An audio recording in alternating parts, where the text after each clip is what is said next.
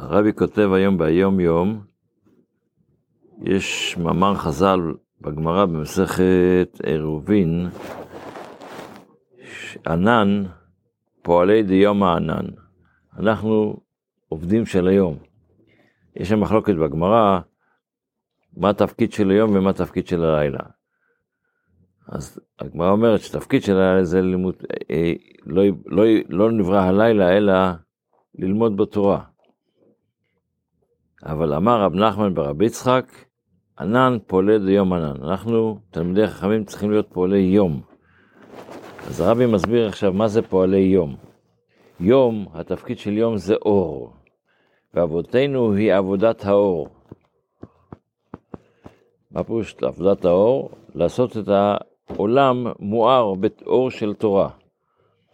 זאת מלבד זה כי צריך לעמוד בממד ומצב טוב בעזרת השם בעצמו, כל אדם צריך להיות אדם טוב, ועושה את התפקיד מה שקדוש ברוך הוא ברא, ברא אותו בשביל.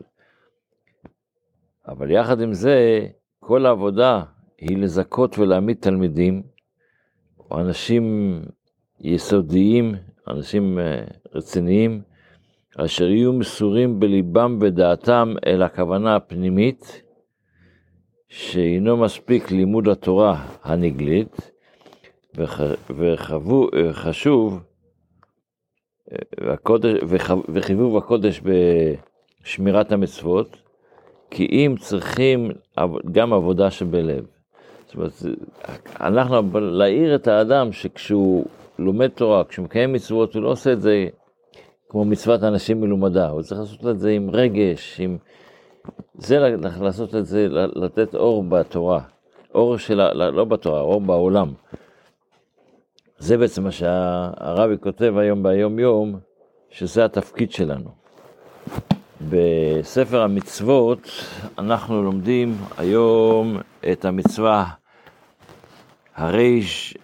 מ"ו, שזה האזהרה שהוזהרנו מלגנוב גבולות קרקע, זאת אומרת אסור ל... והוא שלא, שלא נשנה את הגבול שבינינו לבין הזולת, עד שיהיה אפשר לטוען לטעון שהקרקע הזה שייכת לו, זאת אומרת שלא לא, לא, לא לזייף את השטח של כל אדם. וזה מה שכתוב בתורה, לא תשיג גבול רעך.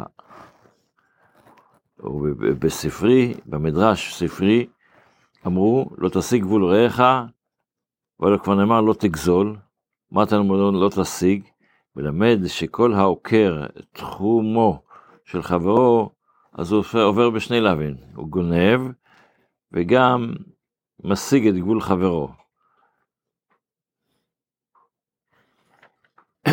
יכול גם בחוץ לארץ, תמוד לומר, בנחלתך אשר תנחל בארץ. בארץ ישראל עובר בשני לאווים, בחוץ לארץ אינו עובר אלא משום לאו אחד, כלומר לא תגזול. בחוץ לארץ, אתה, בארץ אתה, אתה עובר שני לאווים, לא, תשיג, לא, לא תשיג את גבולך, וגם את השלב השני שלא תגנוב.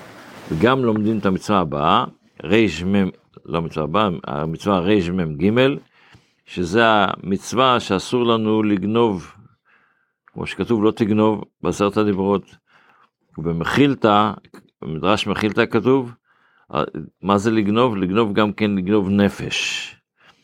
ובגמרא במסכת סנהדרין, מה כותב האזהרה לגנוב נפש מנין? רבי יושע אומר מלא תגנוב. רבי יוחנן אומר מלא ימכרו ממכרת עבד. ואומרת הגמרא, לא, הם לא חולקים, אומר הרמב"ם לא חולקים. כל אחד חושב איזה איסור עובר פה. מר ככה שהבדלו לא גן ו... ומר ככה שהוא לא, לא למחיר, לאו למכירה, זאת אומרת, כי כשאתה גונב נפש, אתה גונב, אתה שובה את הבן אדם ואתה מוכר אותו, אז היום, היום לא עושים את זה, כי היום אין את העבדים. פעם בן אדם שובה מישהו ומוכר אותו אחרי זה, אז זה נקרא למכור, אז השאלה היא איזה איסור עובר. לפי שאין עונשים את הבן אדם הזה עד ש... שיגנוב וימכור, וכשיעבור את שני אלפים אלו, ומה האיסור הוא חנק. איך כמו שכתוב בתורה, גונב איש ומכרו ונמצא בידו מות יומת. והרמב"ם מסכם שכבר נדבר בדיני מצווה זו בפרק י"א במסכת סנהדרין. בתפילה אנחנו נמצאים ב...